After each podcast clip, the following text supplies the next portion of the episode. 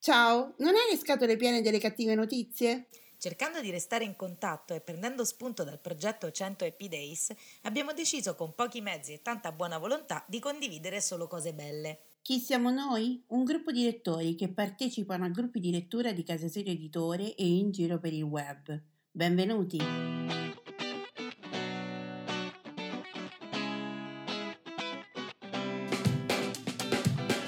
Ciao, sono Simona da Rocche di Papa.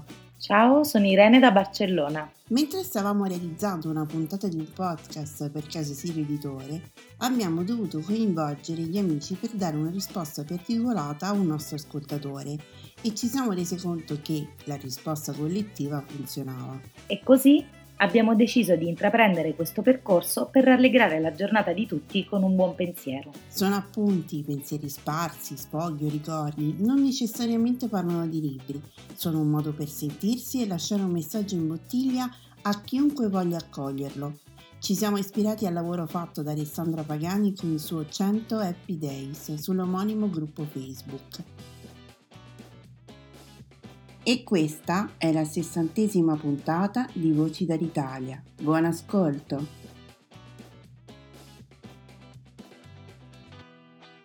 Ciao, Maria da Roma. Vi piace Giobbe Covatta? Speriamo di sì. Parola di Giobbe, tutto quello che a catechismo non avete mai osato chiedere. Era l'anno 1 a.C., una scura notte di pediluvio. In un'umile casa della Palestina si sentì una voce. Ave Maria, sono Gabriele, sei tu la Vergine? E la giovane donna rispose, ne, ma a te che te ne importa? Vieni qua vestito da tacchino con le ali e fai pure domande cretine. Lo devo sapere. E chi sei? Il medico della mutua, il ginecologo, no? E allora fatti i fatti tuoi. Ma Gabriele insisteva, devi dirmelo, mi manta all'altissimo. Chi? Pippo Baudo? E lo potevi dire subito che era una per la televisione. Allora non sono vergine, non mi vergogno a posare nuda e so anche ballare. Sono scritturata? Gabriele era perplesso. Ma tu sei proprio Maria? No, sono Stefania. E allora chi è questa Maria? Una raccomandata? Ehi, torna qui, dove vai? Guarda che so anche fare le imitazioni. Era sempre l'anno 1 avanti Cristo, una scura notte di pediluvio. Solo un po' più tardi, in un'altra umile casa della Palestina, si sentì la stessa voce. Ave Maria, sono Gabriele. Molto piacere, signor Gabbiano. Non sono un gabbiano, ma tu sei proprio Maria? Certo, signor Pellicano. Sei proprio Maria di Nazareth? No, sono Maria di Nocera Inferiore, fa lo stesso. Ehi, signor Fenicottero, dove scappa? Non le piace Nocera? Era sempre l'anno 1 avanti Cristo, una scura notte di pediluvio, solo molto più tardi. In un'ennesima umile casa della Palestina si sentì la solita voce. Questo è l'ultimo tentativo, poi me ne torno su e ci spedisco l'arcangelo Peppiniello a cercare questa benedetta Maria. E in quella arrivò una giovane donna. Ave, sono Maria, la Vergine di Nazareth, posso esserti utile? Ave Maria, che piacere trovarti, sono venuto per fare l'annuncio. E chi sei, Nicoletta Orsomando? E da quando le annunciatrici le vestono da galli cedroni con le alucce? Nemari, non ti ci mettere pure tu, sono venuto a dirti che rimarrai incinta, ma non fare il cretino. Ti presenti vestito da pappagallo e fai pure lo spiritoso. Maria, non sono vestito da pappagallo, io sono un angelo, io vengo per darti la luce. E lo potevi dire subito che sei dell'Enel. Sono due mesi che qua è zompato tutto, il contatore sta di là. Ci volle la mano di Dio per convincere la Madonna, la quale quella notte rimase incinta, come aveva annunciato l'arcangelo Gabriele. E ci volle ancora di più per convincere Giuseppe, che dopo molte discussioni familiari accettò di buon grado di diventare il papà di Gesù. E da quel giorno egli iniziò a sorridere e la gente lo guardava e diceva è stato toccato dalla grazia del Signore. Ciao, a domani! Ciao, sono Alessandra e questi sono i 100 Happy Days. Ogni giorno per 100 giorni troviamo insieme qualcosa per cui essere felici e grati nel qui e ora. Oggi voglio rispondere ad Anna che dice mm, che cosa ne pensate voi dei poeti del Twitter, dei poeti dei social network. Allora io penso che un poeta che abbia qualcosa da dire, che possa impattare sulla società e essere rivoluzionario per la società, può arrivare da dove vuole, da Instagram, da Twitter, da TikTok, da Facebook e anche dalla copisteria sotto casa, dall'edicola, da un'autopubblicazione. Non è obbligatorio avere una carriera eh, tradizionale che passi da università, circoli letterari, pubblicazioni su riviste. Infatti mi riferisco in particolare a Rupi Kaur, che è una ragazza poetessa indiana di origini indiane, ma in realtà ormai canadese, che ha 27 anni oggi e 5 anni fa, quando aveva 23 anni, è diventata famosa con la sua raccolta di poesie che si chiama Milk and Honey, latte e miele, ma meglio, liscio come il latte e denso come il miele che è la traduzione italiana di un poema indiano che lei prende a modello per dare il titolo a questa raccolta di poesie ed è un poema dove si racconta di donne sopravvissute a indicibili violenze. Infatti non so se lo sapete ma in India il governo sta mettendo sui social network, in particolare in questo momento su TikTok, ma mm, mm, TikTok è il maggior social network utilizzato dai ragazzi sotto i 16 anni e in India hanno tutti meno di 16 anni, cioè vabbè comunque l'India è una, una nazione molto giovane il governo sta usando questo social network per promuovere dei video educativi, per esempio si vede un ragazzo che torna a casa, la mamma gli dà un piatto di roba da mangiare, lui le dà uno schiaffone perché magari non è il piatto che voleva, poi prende un bastone e glielo dà sulla schiena. In quel momento entra il fratello e gli dice no no, prende il bastone, aiuta la mamma ad alzarsi e tutti e tre cenano intorno al tavolo. Quindi questi sono video educativi per, che durano circa 30 secondi e che vengono pubblicati più volte al giorno con scene diverse per educare questi ragazzi al rispetto delle donne, che è un tema molto molto problematico perché vengono picchiate e violentate così, cioè proprio gli sport nazionali. E, ehm, quindi lei decide che ha queste origini indiane, che qualcosa deve aver visto e sentito e vissuto, eh, scrive proprio un libro che parla della violenza sulle donne, ma anche dell'amore, con delle parti molto belle, della cura di sé e anche di, di mestruazioni, cioè parla anche di argomenti che vengono considerati tabù. E eh, nel giro di pochissimo tempo, mh, mm, soprattutto in particolare quando pubblica una foto di se stessa con i pantaloni macchiati di sangue mestruale, Instagram la censura. Lei gli dice ma come? Pubblica un'altra cosa dicendo ma come? Ci sono dei posti nel mondo in cui una donna con il ciclo non può andare a scuola, non può andare in chiesa, non può fare niente, allora siete uguali, si solleva, c'è una grande sollevazione popolare, lei raggiunge il milione e mezzo di follower e Instagram deve per forza ripu- riaprire questa fotografia.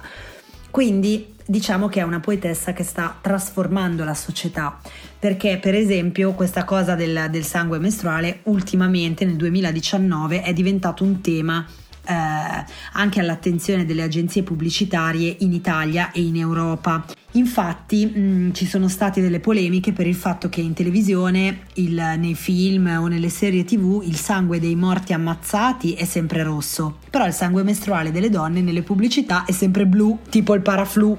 E allora diciamo che tutta questa attenzione diversa no, al fatto di dire il sangue della morte è rosso tanto quanto il sangue della vita. Deriva proprio da questa ragazza e da quello che lei ha iniziato a fare, per cui benvengano i poeti che in qualche modo riescono a trasformare la società sia che partano da Twitter, sia che partano da... cioè basta che abbiano qualcosa da dire. Quindi il ringraziamento del giorno è a chi ha il coraggio di dire le cose e poi vi ricordo che questo libro ha venduto 2 milioni e mezzo di copie di poesia e che adesso lei ne ha già pubblicati altri due. Ciao, ciao ciao, a domani!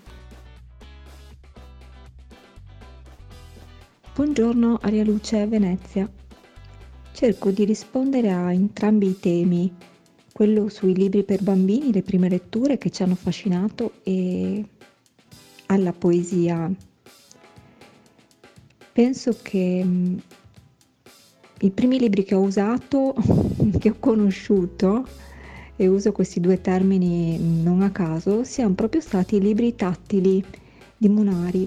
Forse qualcuno di voi li ha usati o magari li ha regalati a nipoti, cugini, fratelli.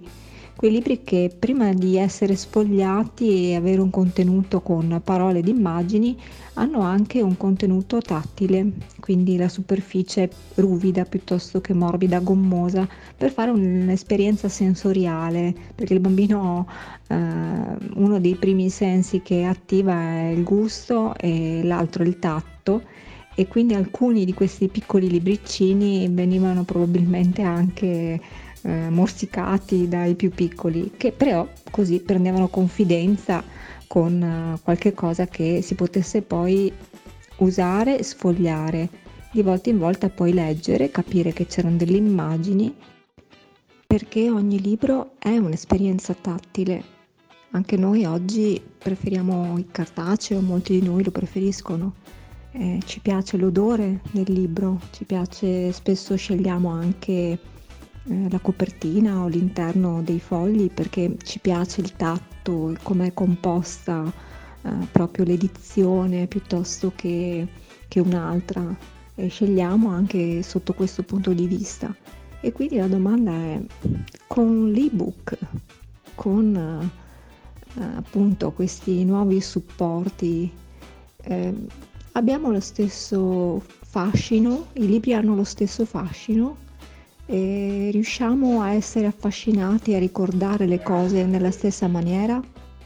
E i primi, primi racconti sono stati quelli cantilenati dai miei nonni, eh, come diceva Paola bene, e anche appunto cantati, come diceva Massimo, eh, anche perché mh, la mia scuola di formazione è stata francese, ma la poesia e la musica e la lettura hanno avuto l'approccio della mia famiglia materna, quella italiana, per cui per me l'italiano è poesia e musica.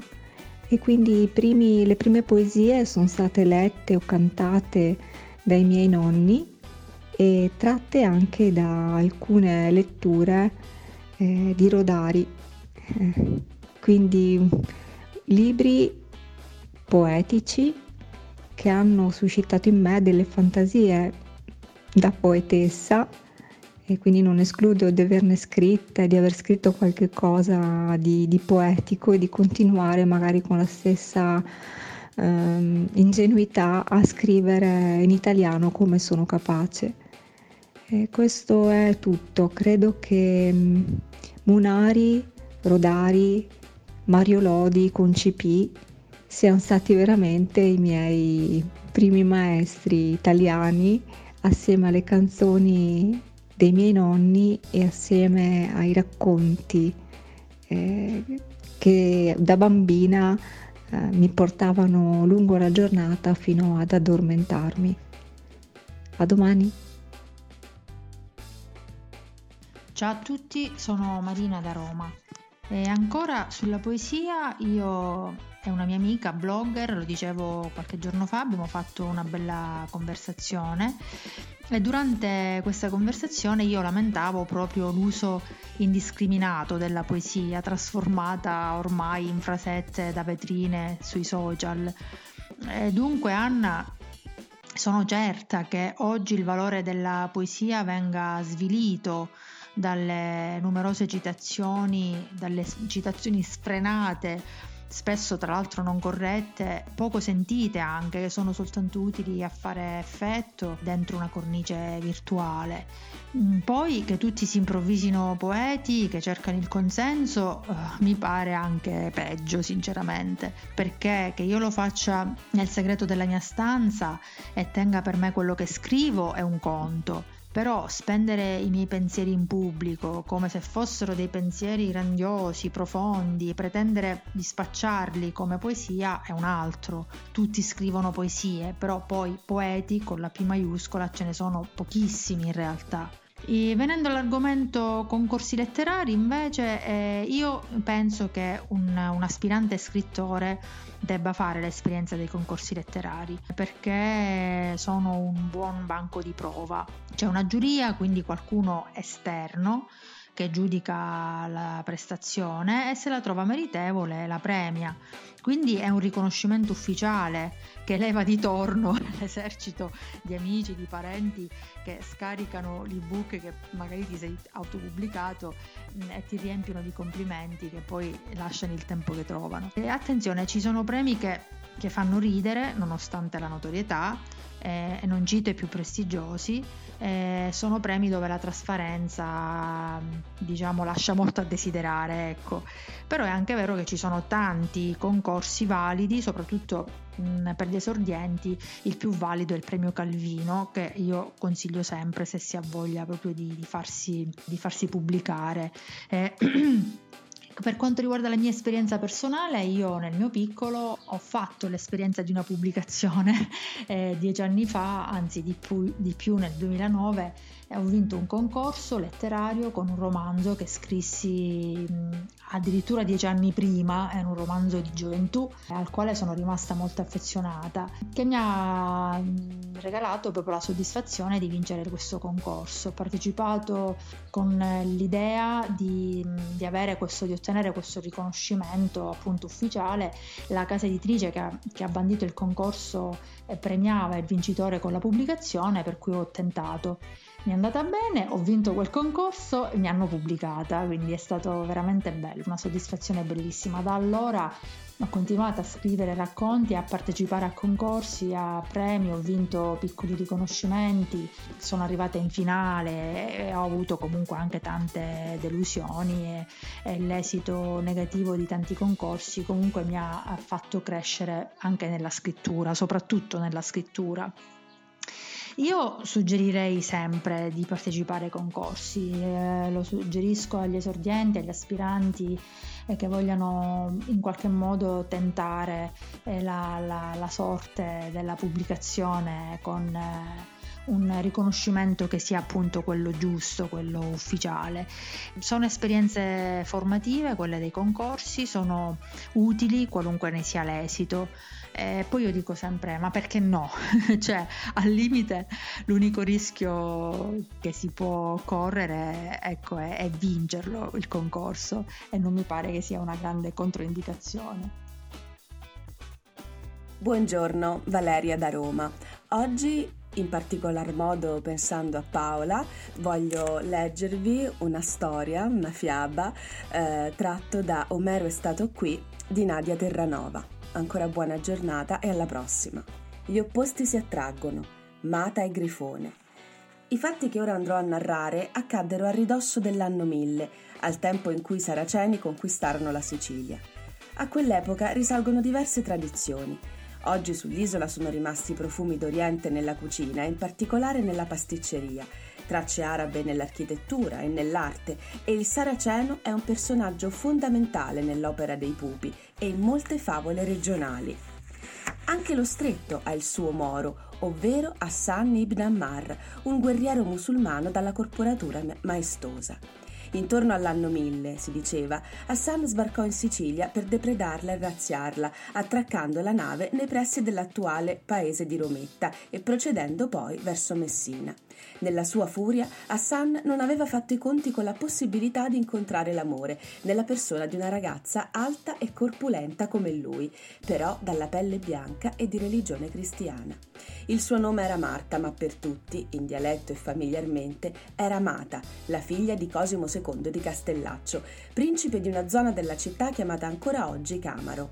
Hassan vide di sfuggita la principessa affacciarsi alla finestra e quell'attimo gli bastò per perdere la testa, indossare il vestito migliore che aveva e andare a chiederla in sposa. Cosimo, vedendo arrivare il saraceno nei suoi possedimenti, ne fu spaventato e anche dopo averne ascoltato le sincere dichiarazioni d'amore non volle saperne di acconsentire a quel matrimonio. La ragazza, per quanto turbata dall'avvenenza di Hassan, era preoccupata dal fatto che l'uomo avesse una fede diversa dalla sua e si disse d'accordo con il padre, che decise di rinchiuderla in un nascondiglio finché al moro non fosse passata la cotta.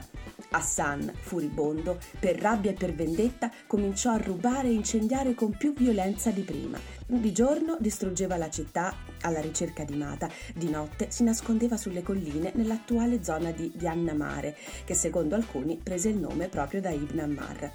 La sera rientrava al rifugio carico di bottini, ma senza ciò che più di tutto gli premeva, il cuore della sua amata. Intanto Messina era ridotta allo stremo e gli abitanti supplicarono Cosimo di assecondare i desideri del nemico affinché finalmente li lasciasse in pace. Cosimo però non cedeva, teneva troppo a sua figlia per sacrificarla dandola in sposa a uno sconosciuto, per di più capace di ogni efferatezza. Dopo aver torturato uno dei servi che dall'abitazione di Cosimo portava viveri a Mata, Hassan alla fine riuscì a scoprire dove si trovava il nascondiglio, sfondò l'ingresso e si gettò ai piedi della ragazza, giurandole che per amore si sarebbe convertito al cristianesimo se fosse servito a ottenere la sua mano. Sentendo quelle parole, la ragazza si convinse. Quell'uomo, oltre a essere bellissimo, doveva amarla davvero. I due andarono insieme da Cosimo ad annunciare la conversione di Hassan e il matrimonio imminente e allora anche il padre dovette arrendersi e benedire l'unione. Diventando cristiano, Hassan scelse per sé il nome Grifo, ma per tutti era Grifone perché era altissimo ed enorme, come altissima e prosperosa era Mata, perciò i due furono affettuosamente chiamati i giganti. I messinesi vollero bene da subito a quella coppia di autentici innamorati e i giganti ricambiarono l'affetto, ricostruendo interamente le strade e le case che Hassan aveva distrutto. Ecco perché vengono considerati i fondatori di Messina, anche se la città è molto più antica, esisteva già dall'epoca greca sono in un certo senso i rifondatori e i messinesi li hanno scelti nel Medioevo come numi tutelari. Ancora oggi, ogni anno, pochi giorni prima di Ferragosto, due enormi carri di cartapesta che raffigurano Mata su un cavallo bianco e Grifone su un cavallo nero vengono portati in giro per Messina. La passeggiata dei giganti si conclude nella piazza antistante il municipio, dove i carri vengono sistemati fino al 31 agosto, con lo sguardo rivolto allo stretto, ad accogliere le imbarcazioni. Per due settimane chiunque attraversi il mare viene salutato dal principe nero e dalla principessa bianca sui loro cavalli, che sono lì a ricordare quanto ogni cosa in tutto il mondo nasca dall'attrazione e dall'amore tra gli opposti.